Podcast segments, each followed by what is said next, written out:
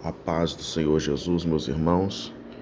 Nesta manhã gostaria de deixar um texto para nossa meditação que se encontra no Evangelho de Mateus, capítulo 13, e no versículo 24, que diz: Jesus propôs-lhes uma outra palavra, parábola, dizendo: O reino dos céus é semelhante a um homem que semeia boa semente no seu campo, mas dormindo os homens veio seu inimigo semeou joio no meio do trigo e retirou-se.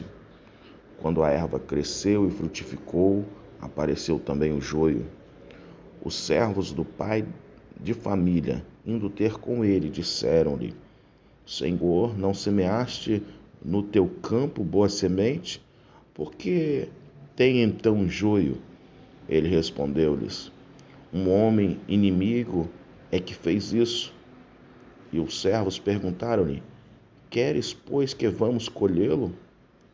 Ele, porém, lhes respondeu: Não, para que ao colher o joio não arrequeis também o trigo com ele. Deixai crescer ambos juntos até a ceifa, e por ocasião da ceifa direi aos ceifeiros: Colhei primeiro o joio e atai-o em molhos para o queimar mas ajuntai o trigo no meu celeiro. Há um questionamento da nossa parte.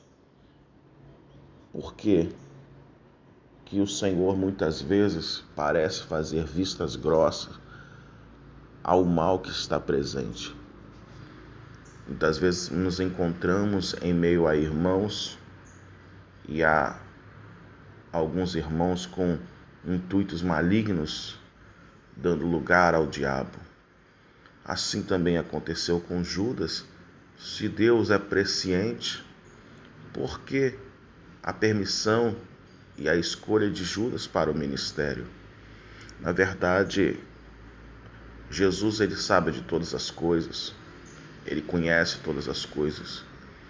E quando caminhamos com Deus, ele permite que nós passemos por batalhas e muitas vezes parece que Satanás se aproxima e chega quase a tocar e toca de fato em algumas áreas, como tocou na vida de Jó, sob a permissão do Senhor. Mas em tudo isso, todas as coisas estão patentes aos olhos de Deus, nada foge ao controle dele.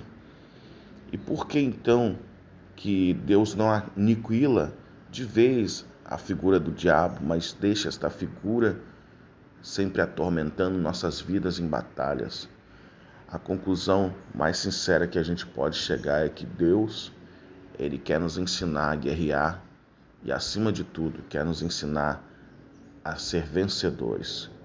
Porque um guerreiro, ele só afia a espada, não é só no treinamento, é na batalha e muitas vezes a batalha ela é diferente, porque na batalha você vai realmente provar quem é, a sua força, a sua destreza, a sua confiança em Deus. Se nós observarmos no ministério de Jesus, Judas em João capítulo 6 já estava, já está, já havia se desviado, já havia deixado Satanás entrar no seu coração e diz a palavra do Senhor que ele colocava a mão na bolsa para retirar o dinheiro. Mas em todo momento Jesus deixou caminhando lado a lado. E até nos últimos momentos antes da sua morte, quando Judas leva aquele exército para prender Jesus no Getsemane, Jesus vira para Judas e diz: "Amigo, com filho do com um beijo tu traz o filho do homem". Sabe? Jesus chama a Judas de amigo, mesmo sabendo que ele era um traidor. Existem pessoas que vão caminhar do nosso lado. Existem pessoas que vão nos abraçar, existem pessoas que vão estar ali na comunhão conosco. E nós muitas vezes identificamos, mas Deus ainda precisa deixar certas pessoas para nos ensinar a ter vitória, nos ensinar a sermos vigilantes, nos ensinar coisas que muitas vezes não há uma explicação. porque nem tudo há uma explicação. Jesus ele diz: é, o que eu faço hoje, vocês não podem compreender. Por isso eu não posso explicar, mas chegará um tempo onde vocês vão entender. Vocês entenderão depois tudo isso que está se resolvendo em sua vida. Eu quero dizer uma coisa para você: seja trigo, não seja joio, não se misture, porque o joio ele é semeado no meio do trigo. O joio ele cresce com o trigo. O joio ele se parece com o trigo, ele se veste como trigo. Mas aquele que é edificado na rocha, que é a palavra de Deus, aquele que persevera em oração e em vigilância, ele não deixará se corromper com conversas, com declarações falsas, com histórias, com falsas asseverações, porque Deus selará o seu ouvido e o seu coração, e Deus vem abençoar a sua vida que nós venhamos ter essa mentalidade de guerreiros, mentalidade de vencedores que nós somos, em nome de Jesus. Amém.